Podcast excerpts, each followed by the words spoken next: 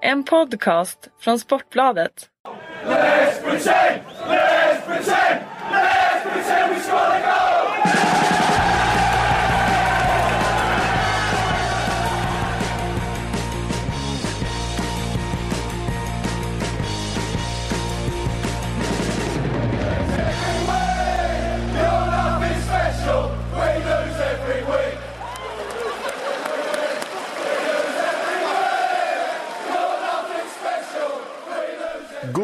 Torsdag, kära Premier League-fanatiker eh, och andra lyssnare av Sportbladets Premier League-podd som eh, kanske av andra skäl har snubblat in hit. Det är här ni har hamnat i alla fall. Mitt namn är Patrik Syk, mitt emot mig sitter eh, den dynamiska duon Erik Niva och Kalle Karlsson. Våra skarpaste hjärnor när det kommer till den engelska fotbollen, det, det vågar jag utlova. Det gläder mig framförallt för att du därigenom exkluderar Patrik Sjögrens hjärna. det... Jag exkluderar, jag sa att det var de skarpaste hjärnorna. Det tycker jag att jag har fog för. ja, jag tolkar det på mitt sätt och jag är, belåten av den anledning jag just redogjorde för. Ja, ehm, intressant. Du var inte här förra veckan Kalle, det var du Erik. Eh, men om vi bara går tillbaka till tidpunkten ungefär, sådär runt lunch, torsdag förra veckan. Eh, vad visste ni om Marcus Rashford? För prick en vecka sedan. Ah, inte mycket. Eh, Jag visste inte vem det var. Ja, Jag ja, jag visste att han suttit på bänken. Eh, och att han var en yngling som var en av de här akademispelarna som stod på tillväxt i eh, egna led. Men eh, mer än så visste jag inte. Men jag noterade hans namn när han satt på bänken i höstas. Du då Erik, vad, vad, kan du komma ihåg? Det, det är liksom, eh, Jag hamnade nu i en situation där jag måste snabbskriva ett sms. Jag återkommer om 10 sekunder. Det måste vara ett jäkligt viktigt Ja, det, sms var, då. det var lite... Det måste nästan vara Det ett behövde sms skickas. till Det till Marcus Rashford, ja. Eh, det hoppas jag att det var. Det hade varit jävligt coolt. Ja, nej, alltså, jag brukar ju alltid dra den, den claim to fame grejen att jag faktiskt hade Leo Messis telefonnummer en gång i tiden. Eh, Marcus Rashford har jag aldrig haft däremot. Det, eh, har du fortfarande Leo? Ska vi prova? Ska vi provringa Messi och se vad som händer? Ah, grejen är att jag Hemma hade i det på en... Rosario, eller? Nej, i Barcelona. Jag, jag intervjuade Messi, vilket det måste ha varit som, inte fan vet jag, första skandinaviska journalist eller någonting. Jag var och skrev ett reportage om Argentinas lag inför VM 2006. De mötte England nere i Genève november 2005. Messi hade gjort någon match, han hade fått rött kort i debuten mot Ungern efter typ en minut. Men det här var ett av hans allra första landslagsläger. Och då slumpade det sig så att jag bodde på samma hotell som det argentinska landslaget. Och det var väldigt tacksamt eftersom att de inte hade den här extremt restriktiva hållningen som till exempel det svenska landslaget har.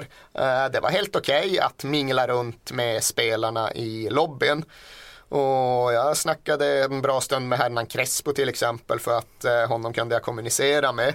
Men eh, sen var det även så att jag hade med mig en polare slash logistiker på resan som kommer från Argentina.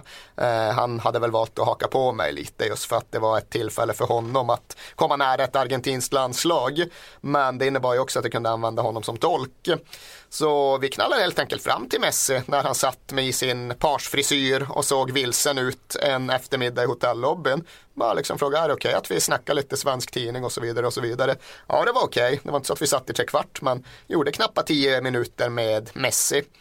Och när vi hade pratat klart så kom det fram en argentinsk journalist och de kände varandra sedan tidigare. Och de snackade ett tag och jag hade min intervjubandare igång. Och sen efter ett tag så frågade den argentinska journalisten bara du fan, jag är ju baserad i Argentina men det vore ju ändå schysst att kunna få tag på dig lite grann nu när du börjar spela i Barcelona och börjar slå igenom. Är det okej att jag tar ditt nummer? Ja, ja för fan tyckte Messi. Rabbla in det på min intervjubandare. Ja, fan vad Så det var inte så att han gav dig det? Det var inte så att han gav det explicit till mig, men han eh, visste ju att jag stod där bredvid och lyssnade och han hade inga synpunkter på det tycktes det. Men nej, det var inte så att han gav det till mig i förtroende och sa Han delar- ring, ring när du vill, ring när det är något, ring när du kommer ner till Barcelona så tar vi fyra bärs. Sen öppnade jag bort den där telefonen och numret försvann med det, men jag tror väl Kan hända att den bästa. bytt ändå, liksom. Ehm, Ja, det var, den, det var en metafor. Det Ska var vi- en eh, bra anekdot Ja, faktiskt. det, det får man, metafor Kanske var det bästa- överhuvudtaget inte, det var en anekdot. Nej, blandade men- ihop mina ord. Ja, Eh, jag räddade mig själv från ett utsatt läge där jag satt och smsade mitt under Patrik Syks frågor till eh, Min fråga var, för exakt en vecka sedan, vad visste du om Marcus Rashford? Inte skitmycket, jag hade hört hans namn, jag visste att det var en ung anfallare i något av Manchester Uniteds eh, akademilag. Jag hade nog inte kunnat placera om han spelade i U19, om han spelade i B-laget, om han var nära en startplats eller inte. Jag visste att det var ett namn som var around, det var det enda. Eh, det har hänt lite på en vecka i hans liv. Ja, kan man säga. Jag tror han står på en lön på 500 000 pund i veckan. Eller vad säger jag, 500 pund i veckan? Ja, 500 000, jag det är där de brukar ligga. Jag såg några jävla uppgifter om att han skulle, vad var det, 100, 200 dubbla sin lön eh, i och med detta. Jag vet inte vad det innebar eller om det Han går ju fortfarande i skolan också. Ja, jag liksom. såg det, han var tillbaks i skolan eh, bara dagen efter. Efter målen mot Arsenal va? Eh, det precis, i måndags. uppskatta. Det gläder ju mig att se att han går i skolan fortfarande. Ja. Eh, bara en sån sak. Jag tycker att eh, det blir alldeles för ofta när spelare tjänar för mycket pengar i tidigt skede att man helt och hållet eh, väljer fotbollen och väljer bort eh, skolan. Så att eh, det gläder mig att se att han var tillbaka i skolbänken och inte har försakat den delen. Eh, det var väl inte riktigt så mycket pengar som eh, 500, 500 pund i eh, Ja, veckan. 500 000 pund eller vad du sa från Nej, början. det, det var fel. 500 pund i veckan tror jag han har. Alltså, På juniorkontraktet. Ja, på, runt sådär en 20 000 kronor i månaden. Eh, det är väl rimligt att ge till en, vad är han, 18 år? Ja, det är 18-åring. inte totalt uppåt väggarna, det är det inte. Eh, det finns ju, alltså det måste ju innebära att han Det är väl vad en akademispelare får ungefär. Ja. Och så får han mat och husrum och så vidare. Alltså det där är ju annars så att ibland vid särskilda tillfällen så räcker det ju med att en ung engelsk spelare fyller 17 är det väl när de skriver på sina första A-lagskontrakt och att det egentligen räcker med det första treårskontraktet för att vara mer eller mindre set for life, eh, ekonomiskt oberoende. Men då handlar det kanske om de exceptionella löftena snarare än Och de som byter klubb. Ja, absolut, Det absolut.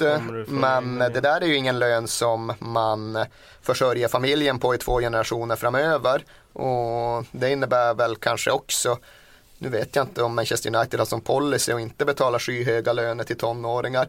Men tjänar man inte mer än så som 18-åring i Man United så indikerar väl lite kanske att de inte heller hade den här extrema Hade den på tilltron till känn. honom. Nej, exakt. Det Nej. Nej, det finns säkert eh, to- 18-åringar i Manchester United som tjänar betydligt mer. finns Alltså, man- 18-åringar i Manchester City som gör det. Ja, man skulle ju veta vad City erbjöd när de var intresserade av han för ett år sedan.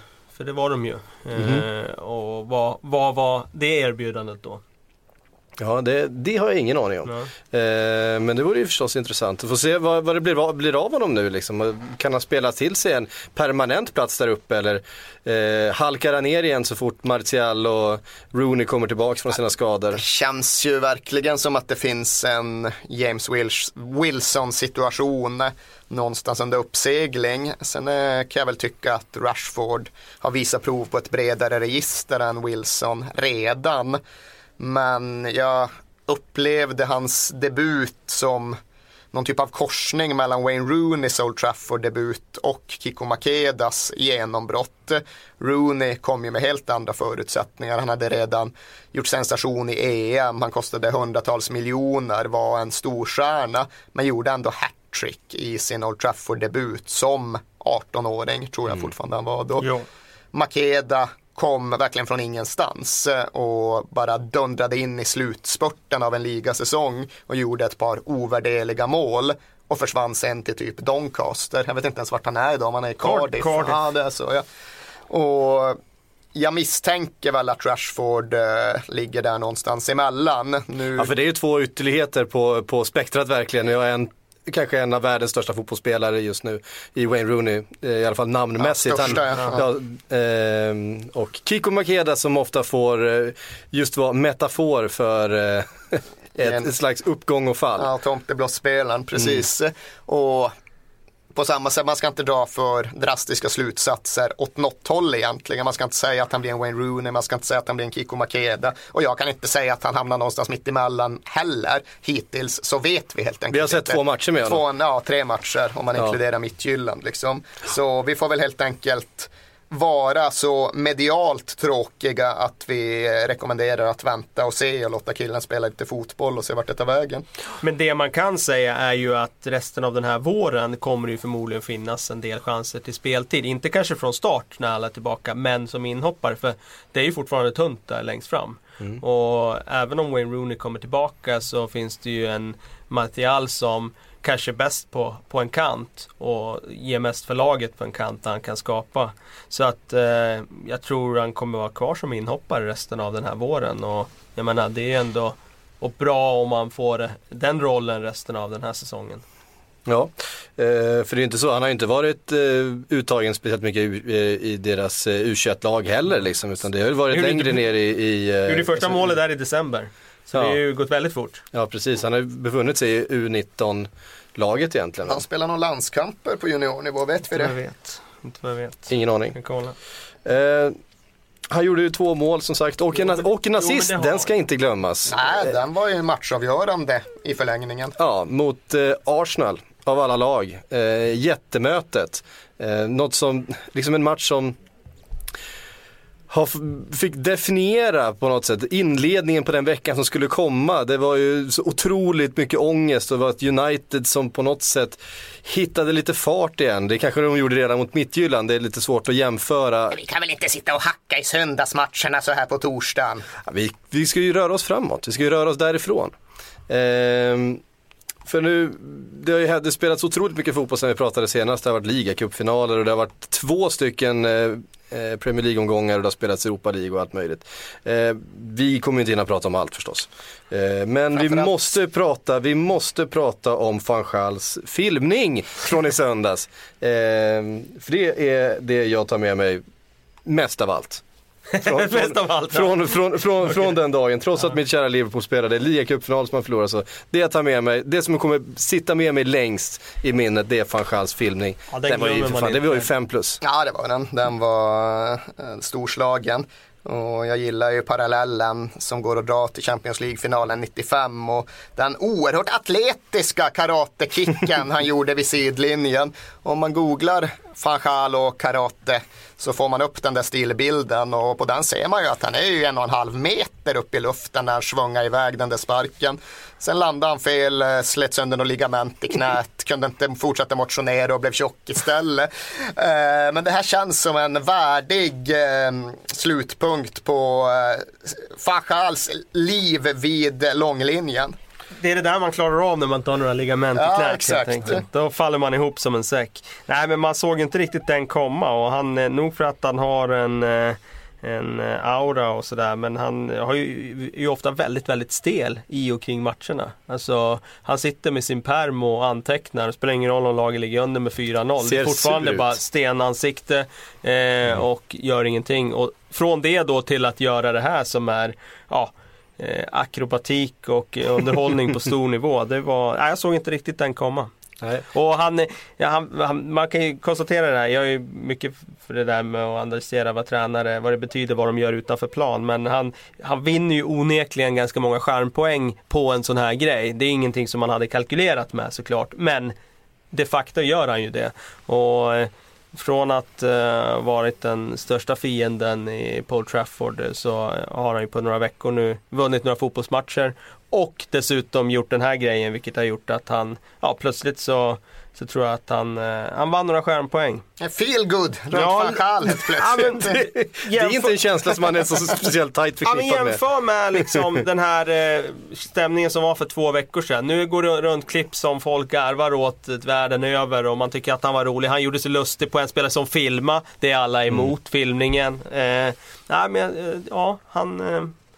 Eh, Sen man kan säga att han, han blev liksom, den här, ni kommer ihåg den här bilden, jag kommer inte ihåg vilken match det var, när han kommer ut från arenan och han ser så fruktansvärt sur ut. Låter som alla matcher typ. Ja men det, det, det var en specifik bild, så han ser nästan så här eh, serieteckningssur ut. Det är som, munnen går som ett U, upp och nervänt U verkligen. Och den bilden har liksom spridits som meme eh, på internet och nu tar, tar han saken i egna händer och byter ut den mot den här istället då ganska charmiga som nu kommer dominera eh, van bilden på internet eh, för ett tag framöver. Sen förutsätter jag, och det här är egentligen dumt att sitta och snärja in sig själv i en spekulationshärva för det enda man gör är att öppna upp sig för Eh, att ha fel. Men jag förutsätter att dramaturgin kommer bli ungefär så här nu framöver.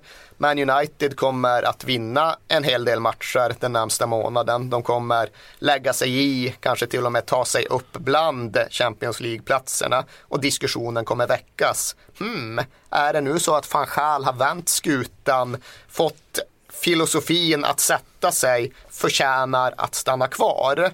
Eh, jag tror ju att eh, beslutet i den frågan redan är fattat. Att kontraktet med stab Mourinho i praktiken redan är påskrivet. Att nästa säsong redan har satts uppe i hierarkin.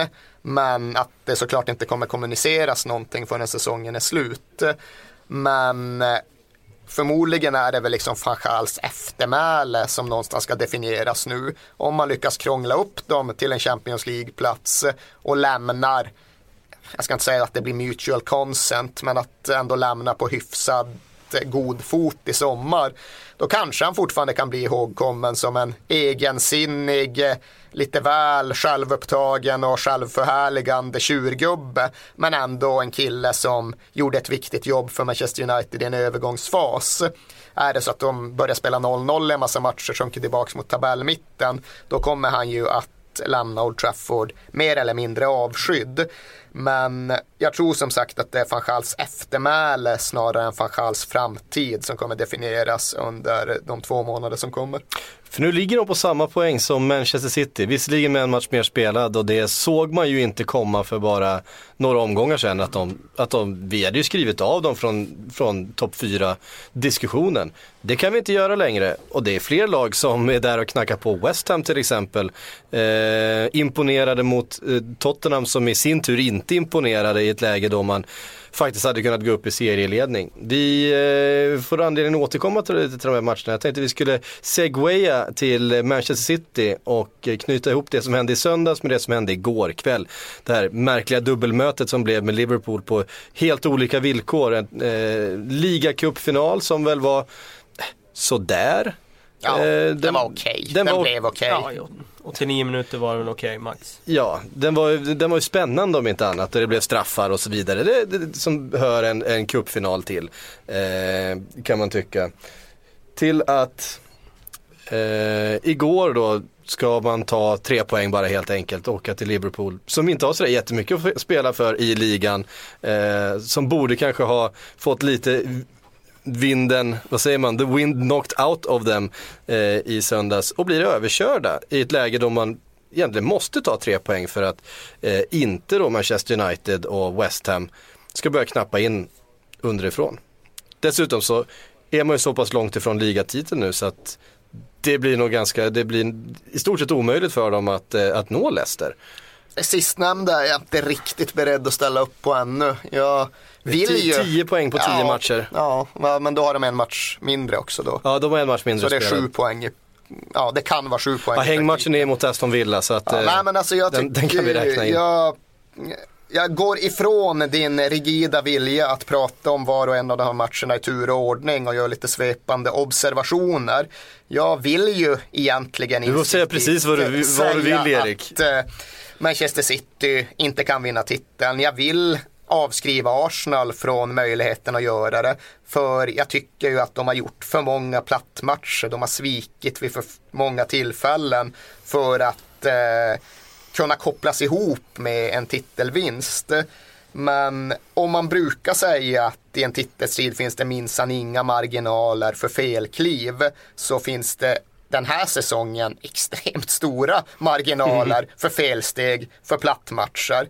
Jag tror fortfarande att det är helt inom rimlighetens ramar att både Man City och Arsenal kommer tillbaka in i den absoluta titelstriden. Men med det sagt. Eh, kan, ska, ska man då även eh, räkna dit Manchester United och West Ham? Nästintill, ja, men jag, nej, jag tror också att gränsen går vid topp 4-strecket nu. Uh, men förmodligen blir det väl så att en av de här klubbarna, antingen Arsenal eller Manchester City, skjuter fart uppåt. En av dem fortsätter sagga och dras in just i den här topp 4-kampen som mycket väl kan innebära att de blir omsprungna och missar. Och jag räknar definitivt in möjligheten att Tottenham också hamnar där. Eh, men om man ska återvända till Manchester City som du kom in på så tycker mm. jag verkligen att det här dubbelmötet illustrerar problematiken med det laget. Jag tycker inte att de var fantastiska i söndags men då var de ändå okej, okay, de vinner en final, det är ju alltid bra. Men att de sen kan sjunka så djupt som de gör i Liverpool-matchen i ligan det är nästan så att det övergår mitt förstånd. Jag tycker verkligen att de har ligans bästa spelartrupp sett till individuella kvaliteter. Men att de ett halvdussin gånger gör sådana otroliga bottennapp i ligaspelet under den här säsongen. Det är på sitt sätt lite provocerande. Det borde inte gå att spela så dåligt med så bra spelare. Men det där, jag håller med dig. Jag håller också med om att City har den bästa truppen sett till spelare för spelare. Men när man synar dem just här och nu så tycker jag inte att de är så himla bra. Alltså Sterling, han är ju inte så bra just nu. Eh, Silva är ju inte Silva Eh, och har inte varit de senaste månaderna. Han är ju inte den Silva som han var i augusti när han var dominant i varje match. Och Fernando har aldrig övertygat på mig. Eh, inte blivit den där dynamiska mittfältaren som vinner boll och levererar kort till den eh, kollegan som ska slå den avgörande passningen. Jag, jag håller med om att de har en ruskigt bra trupp men just här och nu så tycker jag inte att de har det och jag tycker inte de har haft det under, under första tiden på det här det året heller. Det, eh. det, det, saknas ju engagemang. Det är ju det som är, man, man eh, förvånas över. Man sa Fernando Fernandinho igår är det som borde vara en, en jätteviktig match för dem. De fuskar nog kopiöst i försvarsspelet. Jag menar när Lalana, vad gör Joe Hart? Det ska vi komma in på lite senare också. Vi pratar lite målvakter. Men det, det, är liksom, han får på offensiv planhalva knalla en 20 meter utan att, alltså, tre stycken Liverpool-spelare runt omkring honom som han alla kan passa till om han vill. Nej, istället kan han knalla, knalla fram och skjuta in den till första stolpen. Eh, och City-spelarna är inte ens där. Hur, hur, hur kan man liksom kliva ut i en sån match med, med den inställningen? Jag återvänder till det som någonstans är en av de viktigaste grundanalyserna jag har kring dagens Premier League. Det är ju att väldigt många av toppklubbarna har försökt ta genvägen förbi det traditionella lagbygget. De har glömt bort att sätta en grund, hitta en ryggrad, leta fram en kärna, allt det där. Och kanske det mest konkreta sättet att identifiera det, det är att titta på lägsta nivån i relation till det som borde vara kapaciteten. Har man en väldigt låg lägsta nivå trots att spelarna borde vara bra, då är det någonting som saknas just vad gäller det grundläggande, det man måste ha att utgå ifrån som fotbollslag. Och det tycker jag ju är genomgående för väldigt stora delar av hela den här ligan. Det är en väldigt stor del av anledningen till att de inte kan konkurrera på ett bra sätt i Europa. Och det är också en väldigt stor del av anledningen till att Leicester och i någon mån Tottenham Eh, går så bra den här säsongen. Att de överpresterar i jämförelse med de som har eh, köpt för allra mest pengar. Jag tycker att man kan ta den eh, jämförelsen bakåt i åren också. Vi, vi har sett att Southampton kommer väldigt sammansvetsat med, med eh, väldigt få stjärnor och göra det otroligt bra i Premier League med Eh, en Jay Rodriguez som nästan såg ut som ligans bästa spelare i, i, i perioder. Och Ricky Lambert som öser in mål och så vidare. Ja, hade de lyckats hålla kvar de spelare de hade velat behålla och fortsatt liksom göra varandra bättre, fortsatt bygga på den eh, struktur som de hade fått på plats, då tror jag ju absolut att de hade kunnat vara med och slåss om titeln i år. Inte för att Lalana ser ut som världens bästa spelare i Liverpool, nu blir det ju svårt att säga något om Luke Shaw, men inte för att Callum Chambers gör något intryck i Arsenal, men just för att tillsammans så var de ett lag. Mm. Och är man ett lag i dagens Premier League, då kan man uträtta häpnadsväckande stora saker, för det finns så få lag. Så är det. Jag kastar in en fråga här som vi har fått av Fredrik Elving. Är man inte oerhört trött på projektet Manchester City? Helhetsbetyget måste ju bli underkänt, Kalle. Um, Ja, samtidigt Då har de ändå tagit några ligatitlar och så vidare men ju, målet är ju att erövra Europa och där har de ju inte nått eh, i närheten av hela vägen ännu. Eh, tycker dock att det är ju, ju längre tiden går desto svårare har det blivit att bara komma in med pengar och göra det Chelsea gjorde när när, de, eh, när Abramovic kom dit så var de lite ensamma på banan att göra den grejen. Nu känns det som det har bildats ett glapp upp mot de absolut bästa i Europa. Eh, som är väldigt svårintagligt. Eh, snacka om Barcelona, Real Madrid, Bayern München. Det glappet är eh, väldigt svårt att, att göra något åt här och nu. Eh, underkänt, ja jag tycker det är godkänt. Inte mer än, inte mer än så. eh, Tycker jag när det gäller projektet Manchester City. De behöver sätta, för att ta nästa kliv och kliva upp på en trea på en femgradig skala så tycker jag då behöver de lyckas i Europa. mm. Det blir lite paradoxalt också för om man bortser, man måste alltid dra in den här brasklappen, om man bortser i det moraliska kring vart pengarna kommer ifrån så kan man sen gå in på någon form av utvärderingsanalys och där är det möjligt, kanske till och med befogat att särskilja det som har hänt på planen från det som har hänt utanför. Utanför planen tycker jag att de närmar sig en fyra på en femgradig skala. Jag tycker de har gjort väldigt mycket rätt i att sätta strukturen, bygga en klubb snarare än att bara hitta ett A-lag. Bygga en unik träningsanläggning till exempel. Allt det där, bygga hela det här globala Akademi. imperiet med New York City Ja. och Melbourne och allt. Ja, man kan tycka vad man vill om det men det är säkert rätt väg att gå för att göra nöjesindustri av sina förutsättningar. Så där tror jag att de är helt på kurs. Men sen vad gäller att få ett riktigt konkurrenskraftigt A-lag som ger valuta för investerad peng. Där har man ju inte lyckats alls lika bra. Och det är väl just att sätta sambandet mellan det ena och det andra som är utmaningen. Tanken är ju att den här jätteakademin ska generera egna spelare som föds in i Manchester City-kulturen som kan bli ryggradsspelarna som står upp även när det är motvind på Anfield en onsdag i mars. Men det är inte gudagivet. Det är inte så att alla som försöker med den modellen lyckas. Så eh, för tidigt att säga exakt vart det är på väg. Men jag förstår ju frågan. Det är klart att man är lite trött eh, eh, på att sitta och gnälla på att Manchester City har betalat eh, en miljard kronor och ändå inte få en vettig mittback för pengarna. Det är man ju. Ehm, för det har de gjort. Ja, inte en mittback men de har betalt, eh, hur mycket betalar de för Mangala till exempel? 400 var det Ja, det beror lite på hur man räknar i slutändan men det blev ju enormt mycket pengar om man la ihop alla utlägg. Och sen Ja. vad kostade Otamendi? Han kostade ju också en jävla massa. Det Michelis var väl inte jättedyr. Eh, Nej. Men eh, finns det något mer? Ja, någon gång Kompani har ju kost- Ormi köpt Company. Han kostar inte så mycket i och för sig. Men Nej. Nej men det är ju Mangala Otamendi som man tänker Ja, på i, men- i, i, för, i, först, i första hand. Nastasic. miljard då. Nastasic ja, ja precis. Gick de plus på honom man tror. ja, kanske de gjorde. Fan Savic dök ju upp. Jag Ja. hade nästan glömt bort Savic men nu när Spurs mötte Fiorentina fick man ju Dök han upp i. tänka. Nej alltså nu tänker jag fan fel. Nu tänkte jag att han aktualiseras. Sen dök han ju upp i Atletico Madrid också. När de spelade. Ehm, vi hade fler lag förutom Manchester City som hade en eh, tung vecka. Arsenal har haft eh, några jobbiga dagar. Först förlusten borta mot Manchester United.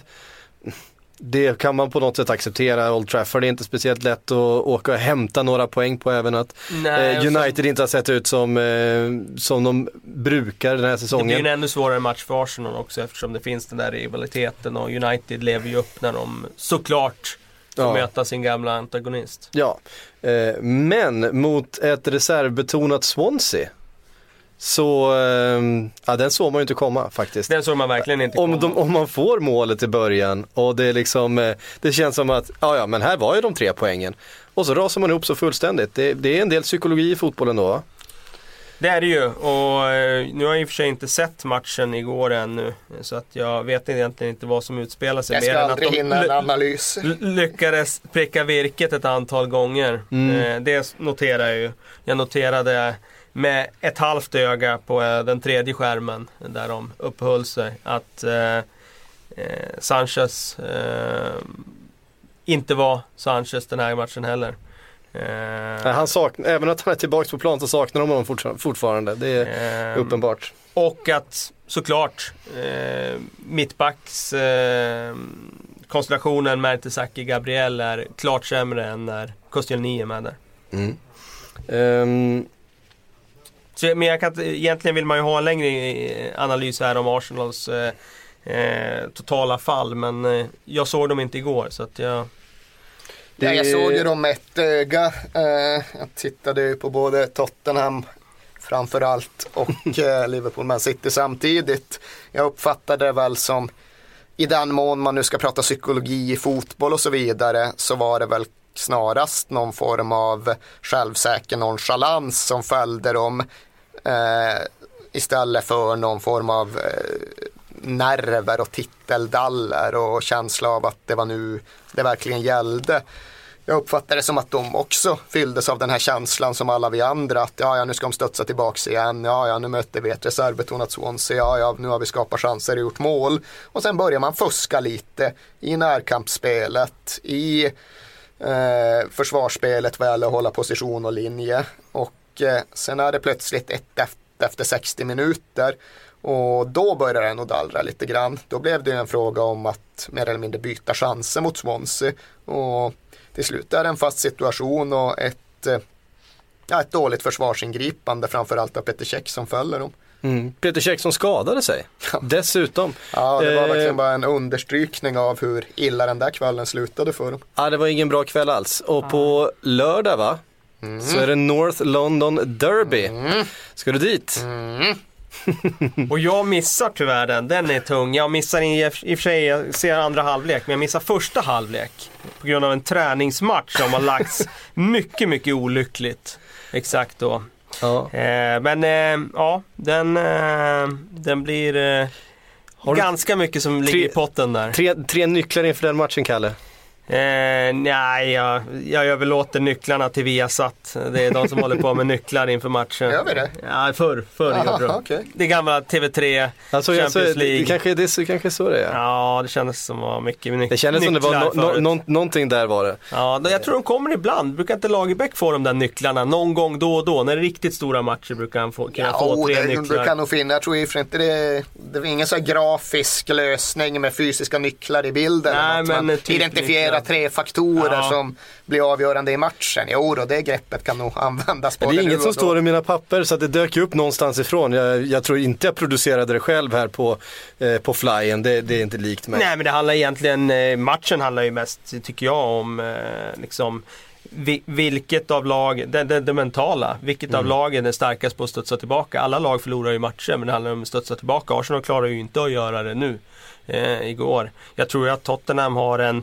eh, en bättre liksom, stämning eh, i gruppen. Det finns en eh, kollektiv känsla av att man eh, gör en väldigt, väldigt bra säsong. Att mycket går med dem. Och, men det blir samtidigt ett test för dem också. Att, eh, det här var ju en chans för dem att verkligen kliva upp i titelracet och, och sätta an tonen där. Nu misslyckades de med det. Nu handlar det ju om styrka och, och resa sig igen. Så att två lag som mentalt behöver hitta eh, rätt eh, liksom sinnesstämning för att prestera. Det brukar ju vara förknippat med en del ångest eh, som Spurs-supporter att möta Arsenal. Hur mycket mer ångest är det den här gången när det faktiskt är två lag så tätt involverade i en, i en titelfight faktiskt? Så pass sent, eller sent på säsongen. Ja, Det är ju inget som eh, händer så ofta. nej, det har väl inte hänt. Eh, När vi vann ligan 61 som vi ju gjorde så var Arsenal ingenstans. Så jag vet faktiskt inte om, om eh, något sånt har hänt. Jag vet i och för sig inte i vilken utsträckning vi ska beskriva det här som en titelmatch heller. Men jag märker i alla fall på mig själv att eh, jag är lite mer, jag ska inte säga avtrubbad för det blir fel ord, men jag är lite mindre, jag är lite längre bort från sammanbrottets gräns efter West Ham-matchen än jag var inför den. Jag tror att hade Tottenham vunnit mot West Ham och kommit till Arsenal-matchen med just en tro på att det kanske var en titelstrid på gång, då hade jag nog jagat upp mig själv ännu mer. Eh, det känns som att det fanns något positivt för mig personligen med den där West Ham-förlusten. det är Att jag inte är fullt lika uppvarvad kring Spurs och derbyt eh, här och nu. Men, Det kommer, det kommer. Jo, det är klart det är det, det är jag medveten om. Men tidigare var jag liksom, ja, när jag tänkte på den matchen i tisdags så kunde jag inte riktigt se hur jag skulle ta mig igenom den. Eh, förstod inte riktigt hur jag skulle palla 90 minuter på White Hart Lane. Nu, nu känner jag mig trygg att jag ska överleva det i alla fall. Men, men eh, förut har det ju alltid varit det här lillebrorskomplexet just i det här derbyt och man har liksom gått på pumpen ganska ofta mot Arsenal. Men är känslan så nu också eller är den lite annorlunda den här säsongen där det ändå liksom är ett Alltså, annat Spurs? Jag tycker väl att känslan inför de enskilda hemmamatcherna har inte varit så på nästan tio år. Vi hade ju en tioårsperiod då vi knappt vann ett enda derby. Men från och med 2008 och framåt har. Den vi ligacupen. Ja exakt, det var ju den som, eh, som eh, The Liberation of an Oppressed People och allt det där. Nej men den var ju oerhört frigörande och sen dess har vi ju vunnit fler hemmaderbyn än vi har förlorat. Eh, Så inför just den enskilda matchen upplever jag inte så. Sen vad gäller möjligheten att sluta före dem i ligan och sådär så finns det ju kvar. Jag har ju fortfarande svårt att se Tottenham göra det. Jag är ju lite Eh, jag tycker ju att eh, diskussionen har hamnat fel. Framförallt då inför West Ham-matchen när det helt plötsligt var liksom allmänt vedertaget att Tottenham var någon form av titelfavoriter. Och det avfärdade jag inte på grund av min egen liksom luttrade bitterhet utan på en väldigt krass övervägning av det återstående tabellspelschemat. Jag tror kanske inte att folk har bemödat sig med att överhuvudtaget titta på matcherna som återstod. Men redan inför West Ham var det ju helt uppenbart att nu har Tottenham haft en svit med väldigt tacksamma matcher och gjort det jättebra där. Tagit precis de poäng man kan förvänta sig att ta plus då Man City-matchen. Men om man sen tittar på den återstående delen av säsongen så är det West Ham borta som man visste skulle bli tufft. Det är Arsenal hemma som kan gå precis hur som helst. Det är Chelsea borta, där har vi inte vunnit sedan 89. Det är Liverpool borta, där vinner vi i stort sett aldrig. Det är Man United hemma, vi har inte slagit Man United hemma sedan ja, på 15 år i ligan om vi nu ska prata lillebrorsgrejer. Ja, och det är dessutom Stoke borta, Newcastle borta i sista matchen vilket kan bli en jävla mardröm. Så jag upplever ju att folk inte riktigt har tagit in att Tottenhams tabellplacering nog har varit en aning falsk. Jag vill inte slå drömmarna ur de yngre supportrarna. Det är faktiskt inte så att det bara är min egen cynism som talar. Men jag tror att om man bara gör en, en normal bedömning av troliga utfall i säsongens återstående matcher då kommer väl Tottenham fyra. Eh, och jag tror att risken att vi dras in i en kamp om fjärdeplatsen är precis lika stor som chansen att vi på allvar ska kunna utmana om titeln. Och jag upplever väl inte att eh, just bedömningen har varit riktigt nykter om man ser till spelschemat under den senaste två veckors perioden eller så.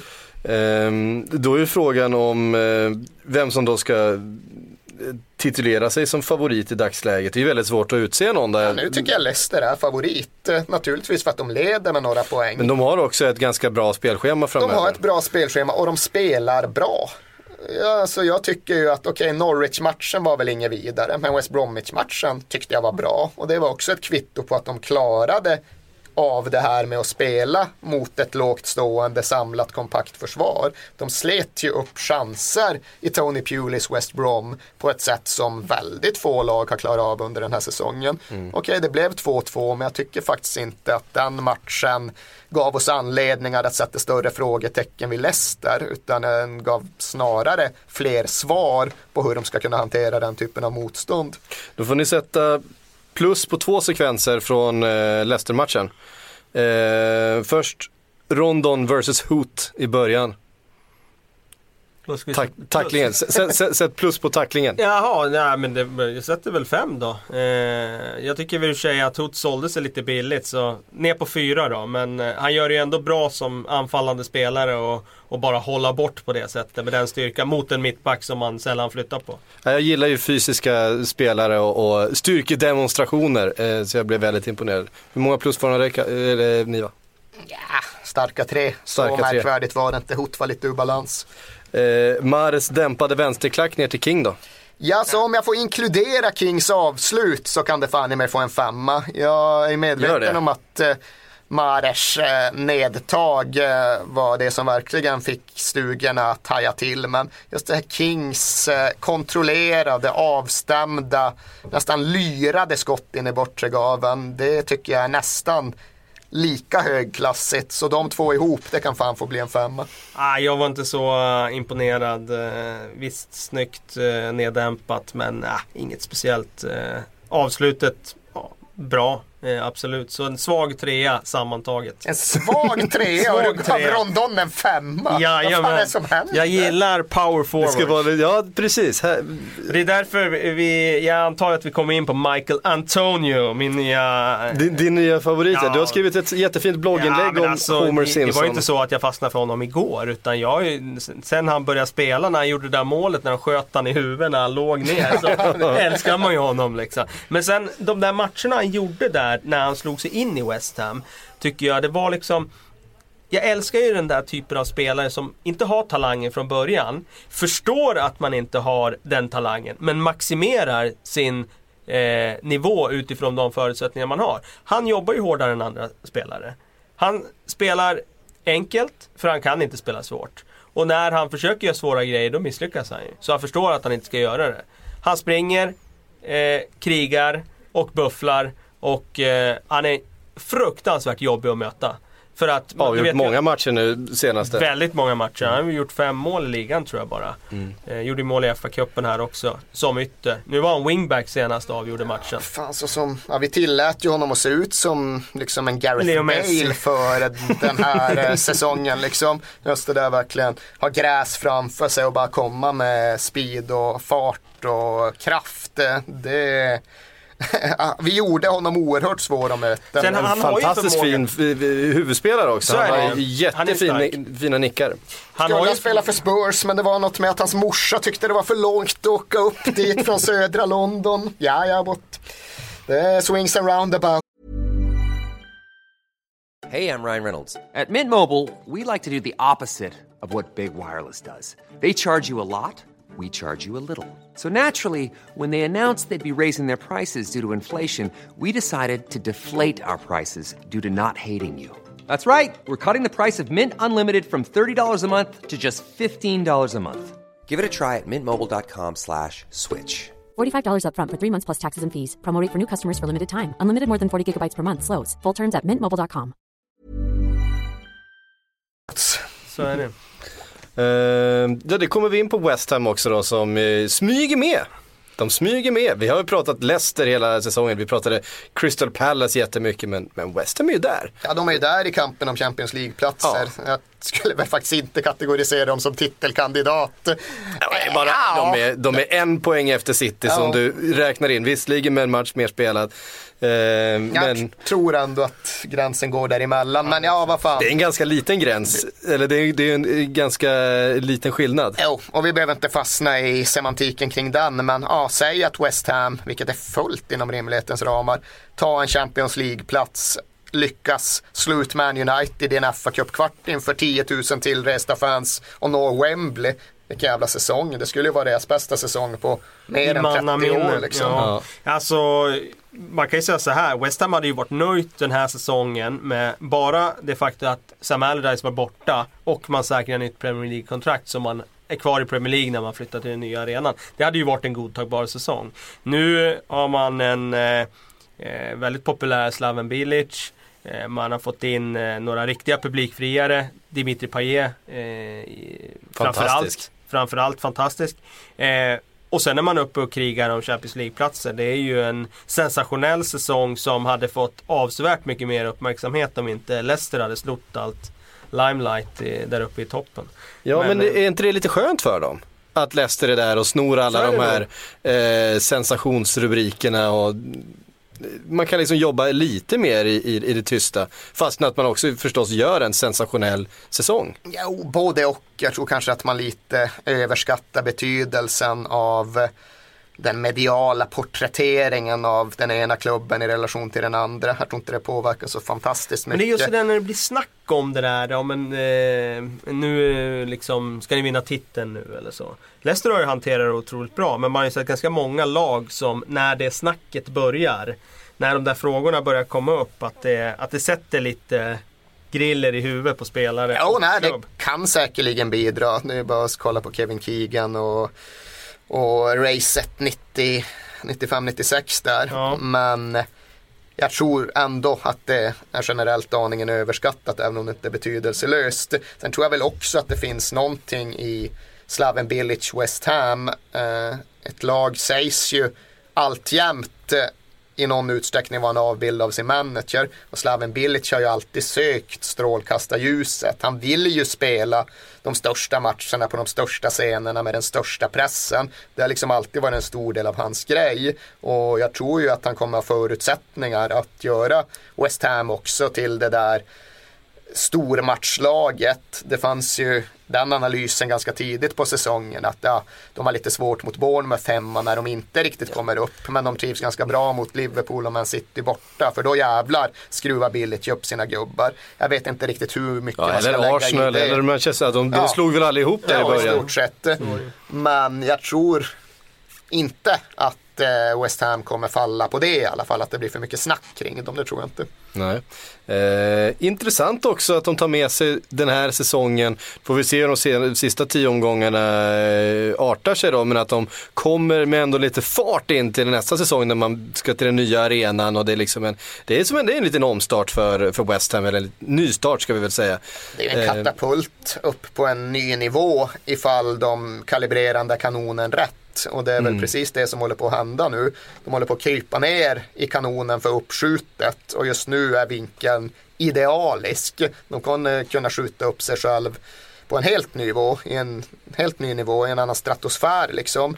Men är den där felkalibrerad, liksom, nu kommer det inte bli aktuellt. Men ett tag fanns ju diskussionen, ja, vad händer om West Ham åker ur? Vad händer om kanonen börjar riktas ner i marken neråt, Exakt. Spela mot Preston North End inför eh, 26 000 på Olympiastadion. Och Kevin Nolan spelar på alla positioner. Det hade inte varit sådär jävla roligt. Och Sam Allardyce tillbaka som tränare. Nej, men Rädda det- kontrakt i Det Championship. scenariot var ju någonting som de var på allvar rädda för, för inte fan vet jag, 18 eller 24 månader sedan. Och nu är det ju så otroligt långt därifrån. Som sagt, det studset de har i stegen nu, det har de inte haft sedan Tony Cottis dagar och om ens då. Eh, Så nu, nu svävar de där såpbubblorna bubblorna väldigt högt. Får vi se om de fades and dies den här gången också eller vad det blir av dem i framtiden. Men de har potentialen för att bli en riktigt stor klubb. Eh, det har de. Där eh, rundar vi av den här eh, veckans eh, spel. Och Lite frågor innan jag måste avvika. Jaha, ute och styra upp en fotograf som ska med till England här strax på en resa. Jaha, ska du till England? Jajamän. Ska du see some games? Eh, nej, men jag ska dit på jobb faktiskt. Jaha, se vad, händer i England? Ja, det får ni se. Fan sitter du och smusslar får här? ni se. Ja, ja, Fan Jag vad hemlig dit- man kan vara. Ska dit och reka lite. Dit och reka, är det, är det tränarjobb på gång? Är Ja, det liksom, precis. Ja, eh, exakt. Jaha, jag trodde du skulle jobba Nej, journalistiskt. ja, det är klart jag ska jobba journalist. Jaha, du är ju aldrig dubbeljobbar. Dubbla stolar. Det vet man ju. Vet man ju Kan är. alltid passa på att det, scouta det, vet, lite. det vet du allt om Erik. Kan alltid passa på att scouta lite spelare i League 2 eller så. ja, precis. Ehm, ja, men vi går väl på frågorna då. Det här eh, tog ju, ja vi är uppe på 50 minuter snart här så. Är vi det? Ja, att bara traggla matcherna. Jag vill att vi ska prata om random grejer. Ge Ja, mig nu något random, inga matcher, inget nyhetsflöde. Ge mig någonting som är helt utanför kartan. Ehm, ska vi riva av TV-pucken ändå då? Ja, men kör, Vi- kör vi snabbt. pratar- Då hinner vi bara det, men vi kör det. Nej då, vi, vi, Ja, det, hinner det får gå fort. Ehm, när vi, ehm, pratade lite, vi pratar ju ibland lite inför de här inspelningarna, det är inte alltid. Ja, det borde vi skita i rent generellt. Eh, men vi, vi hade en plan i alla fall att vi skulle försöka dela in eh, spelarna lite geografiskt i vart de kommer ifrån enligt TV-Pucks modell. Eh, helt enkelt att eh, är man från eh, Liverpool så representerar man Liverpool och är man från London så representerar man London. Sen var det frågan om vi skulle försöka dela upp London i no norra och södra. Den har vi så bra koll på Ja, det kan man väl i alla fall. Alltså det som har hänt nu, nu sveper jag lite här. En gång i tiden när jag var liten, då hette det ju alltid att the footballing hotbed, det var i North East. England åkte till VM 90 med ett lag som var väldigt eh, kantrat upp mot nordöst. Det var Gassa, Chris Waddle, Peter Beardsley, Brian Robson fick väl en säng på tån och kunde inte spela men han var ändå nordöst liksom. Eh, jag glömmer med all säkerhet både tre och fyra killar. Men det var i alla fall en vedertagen sanning. Det är i nordöst som den allra mest bördiga jorden finns. Där har vi en region. Sen kom ju Scouse-grejen ganska starkt eh, därefter. Ett tag kändes det som att fan Scouse-laget hade ju varit väldigt svårt. Det var Gerard och det var Rooney och Och Fowler och McManaman Ja. och Owen och... Exakt och sen kom Rooney och han var med där och Barkley är ju fortfarande en form av arvtagare. Men jag tror ändå att skulle man kolla på vad som har hänt från 80-talet över 90-talet och fram till och med nu så upplever jag att Yorkshire med kanske Sheffield snarare än Leeds som centralpunkt skulle fått ett starkt lag. För om jag bara tar så här, top of mind från landslagsdiskussionen nu Milner. så är ju, ja Milner är ju från Leeds. Eh, jag tror Delf är från Bradford i och för sig, men han har ju också varit Leeds-fostrad.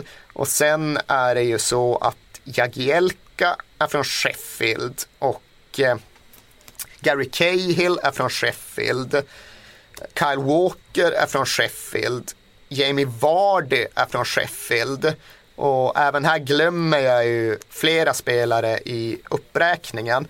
Men just om vi ska prata TV-pucken, fem spelare och en målvakt eller någon form av five-a-side-lag. Ja men fyra, fyra, ut, fyra utespelare och en målvakt. så är Sheffield med. Och sen var det andra jag ville ha sagt, det är ju att ännu längre tillbaka i tiden än North East så var det i östra London, East End som var grejen. England vann inte VM, West Ham vann VM eftersom att det var Joe First Bobby och Moore. Bobby Moore och Martin Peters och allt det där. Och det har ju också alltid varit en jävligt bördig talanggrund efter Ja, i modern tid kom ju Beckham och eh, Rio Ferdinand. Ja, han kommer ju från söder om floden, men John Terry, Frank Just. Lampard, många av de killarna, östra Precis. London, Defoe, eh, Ashley Cole och så vidare och så vidare. Men nu har ju tydligen skett ett skifte ner till södra London. Södra London hade här och nu fått ihop ett jävligt bra five-a-side-lag med, nu ska vi tänka, Klein är därifrån, eh, Jordan Ibe är därifrån. Eh, Raheem Sterling. Nej, han är uppe från Väst- Wembley. Han ja, är västra- nordvästra. Jaha, okej. Han är nordvästra. Det här är alltså södra, sö, söder om floden. Det här är Crystal Palace Wimbledon, marker ja, egentligen. okej. Ja, det är ju mer Porsche. Men jag tror i och för sig Luke Shaw är från Wimbledon-trakten. Han kanske hade fått vara med. Men han är ju Porsche, det ser man ju. Det jag egentligen är ute efter är ju de hårda kvarteren i Crystal Palace och Millwalls upptagningsområde.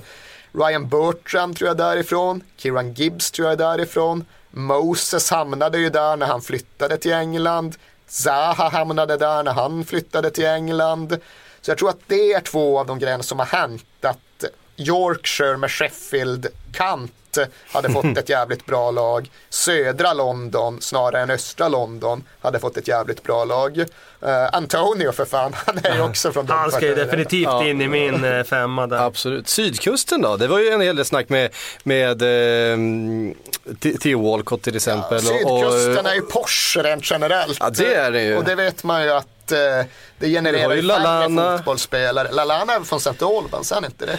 Så han är skulle inte han nerifrån eh, Portsmouth? kanske Eh, flyttade i unga år. Kolla det Kalle, du har en dator framför dig. Jag har för mig att han är från St. Albans. Och då skulle han kanske få spela i Raheem Sterlings lag. Då. Men en sån Mm. som Ward Prowse då? Ja, vart fan är han? Han tror jag också är någon. Jag tror inte han är från kusten. Oxford Chamberlain är Oxford väl Chamberlain är från Portsmouth va? definitivt. Han är från kusten. Ja, han är Mm. från St. Albans. Lalana, ja. Lalana. All right. Eh, Nu var han ung när han flyttade ner till Southampton ändå va? Ja, jag vet inte exakt när den familjen flyttade. Men jag tror att det är fler spelare som kommer från så här konstiga områden som inte riktigt är... Han är från Portsmouth där, Ward Prowse. Han är det ja. ja. just han höll just han hade säsongsbiljett. Nej, men har inte 15 Lalana någon, någon slags eh, här, härstammar från någon kanalö eh, på något sätt? Du, jag tror faktiskt vi har suttit i den här podden för typ 18 månader sedan och försökt gå igenom Lalanas stamtavla. Ja, för KK hävdade att det var något spanskt för att han skulle Det heta Lajana. Vi Det har var, suttit det var, med det, det var så där. det Vi har var. suttit med det där. Ja. Men eh, Alltså det är alltså södra London och Yorkshire med Sheffield som... Eh, jag tror att det är det som har hänt. Att liksom de här östra London, nordöst, eh, Liverpool, Merseyside, de kommer väl alltid ha lag. Manchester vet jag inte riktigt hur vi ska värdera nu. Ja visst, Lingard får spela, Welbeck får ju såklart spela. Och det kommer ju några av de här yngre just nya killarna i United som får chansen.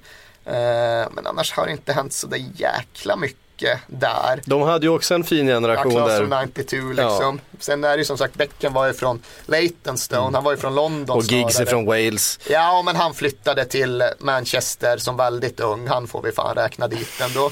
Eh, så han inkluderar vi. Och Scholes är från Oldham. Men det Scholes- är ju Manchester. Ja, exakt. Och bröderna är väl från Bury, men det är också Manchester, Ja. så visst liksom. Men ja, södra London och Sheffield som eh, uppseglande grejer. Eh, då fick vi in en liten curveball i det här avsnittet också då. Ska vi försöka klämma in lite frågor med då? Eh, det kommer ju som ni vet hur mycket som helst. Eh, Jonathan Nyberg Kask har skrivit på Facebook. Ni kan gå in och kolla på vår Facebook-sida. Eh, Sportbladets Premier League-podd. Kolla in den. kan man ställa frågor, eh, diskutera med varandra. Om ni måste, måste välja en spelare i Villa som ni skulle ge betyget godkänt eller bättre. Vem skulle ni välja och varför? Jordan måste ni välja. Amavi, vänsterbacken som blev skadad sen. Tycker jag började, och det säger väl en del. Eh, tyckte han började säsongen lovande. Även om han gav bort ett mål borta mot Crystal Palace där på Sellers Park så tycker jag att han eh, var en positiv injektion i Villa. Ja, Ja, men det, det var ett bra svar. Det var ett jättebra svar. Eh, Marcus Malkén skriver till Kalle specifikt. Du har många gånger riktat kritik mot Mois. Det är alltid någon som ska sätta dit den här. Ja, absolut. Eh, men är han så dålig som tränare? Har han inte bara haft otur med United till exempel? Vad är det som skiljer hans coaching mot andra i sådana fall? Nej, jag har inte sagt att han är dålig som tränare. Däremot har jag sagt att han inte är en storlagstränare. Eh, hans eh, tränarskap och eh, fotbollsfilosofi passar bra för ett lag i mitten av tabellen eller ett lag som siktar på att slå sig in uppåt med lite begränsade resurser.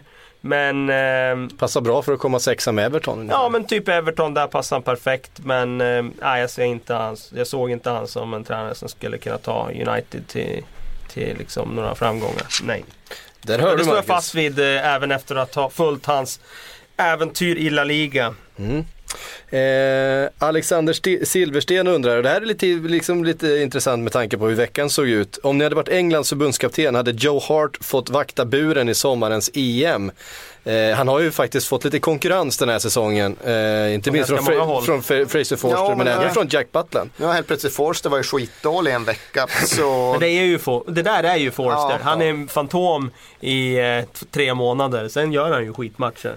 Ja, nej men jag hade startat med Hart, det hade jag. Ha, precis, Forster kan ju se helt oövervinnelig ut men det var så jävla signifikativt att när han hade slagit det där rekordet för hållen nolla i x antal minuter så gick det tio minuter till och sen kastade han in två bollar och tappade segern för Southampton mot Chelsea och vilka var det de mötte sen? Ja, sen var det Bournemouth de mötte och han var konstig där också. Så han måste ju komma bort från de svackorna. Och Butland har ju inte varit riktigt lika exponerad den senaste månaden som han var dessförinnan. Gjorde ett par fina räddningar igår. Ja, höll ju nollan när de slog ett förvisso blekt Newcastle men börja slänga in honom helt utan landslagserfarenhet egentligen från start i ett EM. Det känns inte aktuellt. Så Hart har ju trots allt en jävla närvaro. Han är en liksom Lite att tung spelare i omklädningsrummet och sådär också. Så, Men vad gjorde han på Lalana skott igår? ja, jättekonstigt. Alltså, Det där ska ju inte gå in. Ja, Först såg jag det, alltså grejen var att jag satt och kollade på Spurs och sen noterade, åh jävla mål i Liverpool. Då kollade jag på repriserna och då tyckte jag, ja men det ser ut som ett vanligt mål liksom. Mm. Han skjuter och så hinner inte målvakten riktigt ner. Men när man sen ser det i realtid så ser det Ja. ju mycket mer graverande ut än i slowmo. För då får man liksom bilden av eh, Alltså bollen studsar tre gånger, går tre gånger före, före den är i mål. Nej, han har ju liksom Nej. ingen reaktion och visst bollen går mellan benen på försvaret. Man, han måste reagera snabbare, man måste ju fram, trycka ifrån snabbare. Han har ju liksom inget frånskjut, kommer inte, han kommer liksom inte loss från mitten. Han bara liksom faller platt ner snarare än att nå stolpen. Eh, till och med, jag vet inte om ni har sett eh, så, Jürgen Klopps reaktion efteråt. Ja, ja. Det var ju otroligt roligt. Vad fan gick den där in? Mål sådär, ja men då, Då så. Ja, ja, ja. Det är en sån dag Det är så det funkar. Ehm, Robin Herbertsson eh, skriver, tror ni Pep ångrar sitt val av City om de missar Champions League nästa år? Jag tror det Kanske kan har det. någon klausul att komma ur det där då. Jag vet inte. Ja, det tror jag att han eh, inte känner att det blev precis, precis så som han hade tänkt sig i alla fall. Eh, Jag tror han känner väl att han, han ska ju inte spendera resten av livet i, i eh, Manchester City. Det tror jag inte han tre tänker. år. Tre han, år, kör, ja. han kör tre år och ska det, då ett av de där åren vara eh, jobba talanger i ligacupen liksom och eventuellt eh, resa långt i Europa League. Det är nog inte vad han har tänkt sig. Nej, och sen är det ju precis som det är med van Gaal Mourinho-frågan att en väldigt stor del av Manchester Citys värvningar för nästa säsong ligger ju säkert redan på plats. Så det kanske finns en del spelare som också sitter och svettas där ute. Men eh, det blir ju ändå svårare att få hela värvningspusslet att bli som man har tänkt sig ifall det nu ska vara Europa League man lockar med. Nu är de ju som sagt inte där ännu. Jag förblir frustrerad över att de sjunker så illa som de gör så pass ofta. Men jag tror ju att Manchester City kommer göra fler bra matcher än usla matcher under resten av säsongen. Så jag tror ju att de klarar Champions League-platsen. Men eh, det går ju liksom inte att bortse från risken när de spelar som de gjorde i onsdags. Nej, verkligen inte. Eh, Johan Hallner eh, undrar, hur långt efter är Premier League-lagen Europas toppskikt? Finns det till exempel någon, någon utespelare i Premier League som hade tagit startplats i Barca, Real, PSG eller Bayern? Vem, vilka i så fall? Ja, de får ju in en mittback En, mål, en målvakt Barcelona. tror jag vi kan eh, placera någonstans. ja, Eh, vilken mittback? Ja, nu är ju för kompani dålig. Alltså, jag höll på att säga Tobi Alderweireld. Ja, och det nej, hade väl låtit. Ja, det beror lite. Nej, han slår inte ut Piqué eller Mascherano. Nej, men eh, de är ju jämförbara med Mathieu-typerna. Ja, nej. Nej, jag, jag hittar ingen. Inte i Barcelona i alla fall. Jag kan inte Eh. se någon spelare som skulle gå in där. I Premier League. Nej, det är ju svårt att peta in någon uppe eh, offensivt som Ja, skulle peta någon av de tre. lurigt. Om man tänker sig att en Agüero kanske skulle ta plats i ett eh, Bayern München. nej Lewandowski ska bort. Ja, då ska, precis. Nej, det går ju inte. Eller ska han peta, han petar, petar ju inte Zlatan i PSG. Nej, det gör han verkligen inte. Eh, han petar inte Benzema i Real Madrid. Ja, kanske. En eh, fit Ag- Agüero gör det. I min bok. det håller jag med om. Det håller jag med om. Det Men kanske nej, är bara han då i sådana fall. Eventuellt. alltså den här säsongen är väl de flesta överens om att den bästa spelaren har varit Riyad Mahrez. Och vart ska han in liksom? Ja, nej. Det, nej, det är en intressant och lite Ett litet perspektiv. skrämmande observation hur det har Ja, det är märkligt hur det har kunnat bli så med de klubbarna, de varumärkena, den exponeringen och de pengarna. Mm. Att det ändå har landat i det här. Ehm, Josef Dotevall eh, undrar, vad kan Evertons nya ägare betyda för deras chanser att utmana om topp 4-platserna? Det vill säga, det- De har fått in då Farhad Moshiri som har köpt 99,9% utav aktierna och har då egentligen, eh, ja, han är den, den tyngsta rösten i styrelserummet eh, från och med nu. Ja, det kan betyda allt eller inget och jag är är inte svårt. kapabel att här och nu säga hur eh, investeringsvillig och fotbollsklok den här människan är. Men eh, ja, det spränger ju det här glastaket som Everton har dunkat huvudet mot i väldigt många år. Nu finns ju möjligheterna att de ska kunna utmana även de största. Men sen om de möjligheterna är väldigt stora eller väldigt små, det får ju här investerare visa. Och De är ju indikera nu under på väg att bygga ett lag kan jag tycka. Även att de har haft svårt att, vinna matcher den här säsongen. Eh, så håller de i alla fall på att bygga ett lag från grunden. Ja. Tycker jag i alla fall man får känslan Nej, jag håller med och jag är fortfarande förundrad att de inte har fler poäng än vad de egentligen har. Men jag gillar i grund och botten det Martinez försöker göra. Jag gillar nästan alla de enskilda spelarna i Everton. Jag tycker det är liksom bra typer eh, på många sätt.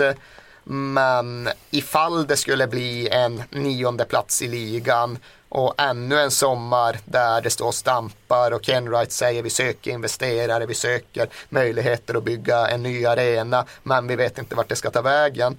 Då hade det väl trots allt slutat med att Stones och eller Lukaku och eller ja, kanske inte Barkley men ja, några av dem som ska bära det här laget hade försvunnit. Och då hade de ju varit tillbaka under glastaket. Det är väl det den här nya killen får börja med att eh, se till att avvärja. Och avvärja det gör man ju förmodligen lämpligast genom att värva ytterligare ett par tre riktiga kanoner. Och då snackar de ju.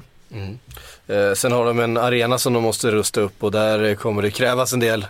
Tyvärr är det ju Eh, så. Man gillar ju gamla Goodison Park men Ja, eh, den så jäkla stora ju. intäkter genererar den ju inte. Nej, och eh, är rätt så sliten om man säger. Eh, Andreas Kalin, vi hade en liten eh, sådär eh, kaxig Tottenham-hånfråga förra veckan. När, när kunde vi egentligen fira Tottenhams Day? Eh, vi kan väl eh, ta det åt andra hållet då. Han undrar hur länge måste man vänta innan det är okej att skämta med Arsenal-polarna efter säsongen? Vad, är, vad är liksom, eh, hur många veckor måste det gå innan man Ja, eh, kan, kan börja håna någon för Too att de soon, too soon. Ja precis, jag känner, jag känner fortfarande mig kränkt varje gång någon tar upp att Gerard halkar. Liksom. Ja, det, det. Så är det. Ja, Det har ju snart gått två, år med det här två, två säsonger. Också, ja. Nej men ehm, eh, vi la ju ut någon eh, artikel på sajten såg jag, jag vet inte vem som hade skrivit den men eh, det var ju liksom eh, lite raljerande över Arsenal hur länge sedan det var de vann titeln så att eh, tydligen Det är det var okej att- Arsenal-supporten Jens Persson som Ja, hade det skrivit var det den. Ja, Det var det, ja. Så att ehm, ehm, Skrev han om Tottenham sa jag till honom. Ja. Ja. vad har hänt sedan dess? Tja, människor har gått på månen. Tja, vi har fått färg-tv. Tja, internet. ja, lite sådana grejer. Ja, nej men så uppenbarligen är det, ju- det är ju fritt fram och skämta redan nu. Ja. Mm. Men, men vad, vad är respittiden då? Alltså, eh, som Tottenham-supporter så är man ju diskvalificerad här för att det går ju liksom ut på att håna. Alltså den här jävla diskussionsnivån på fullaste allvar. Jag kan komma ihåg att efter Lasagne-matchen 2006 eh, så var jag väl inte skitsugen på slänga lite käft om fotboll under några dagars tid. Samtidigt var jag medveten om att jag behövde fan ta mig upp på fotbollshästen ganska snabbt. Annars vet jag fan om jag någonsin hade gjort det. Så jag försökte, försökte göra en medveten poäng av att se någon match ganska tidigt in på den. Annars vet jag fan vad som hade hänt. Hade det blivit så, vilket det faktiskt såg ut att bli, att Tottenham hade lasagne-matchen och sen hade Arsenal vunnit Champions League efter mål av Sol Campbell samma vår. Då hade nog fotbollssporten fått vara i fred vad mig beträffar framöver. Men så blev det till slut ändå inte. Ja, just det. Men när var det okej att skämta om Lausanne-matchen? Ja, det är väl lite knappt. Knappt nu, knappt nu. Alltså, vet Nu ska jag gå och käka lasagne. Ja, jag måste få Fyndigt. dricka. Ja, gör det. Ehm, vi tackar för oss den här veckan. Tack för att ni har lyssnat. Tack Erik för att du kom. Eh, tack Kalle för att du var här. Då har han gått så han hördes inte. Eh, vi hörs om en vecka igen. Hej!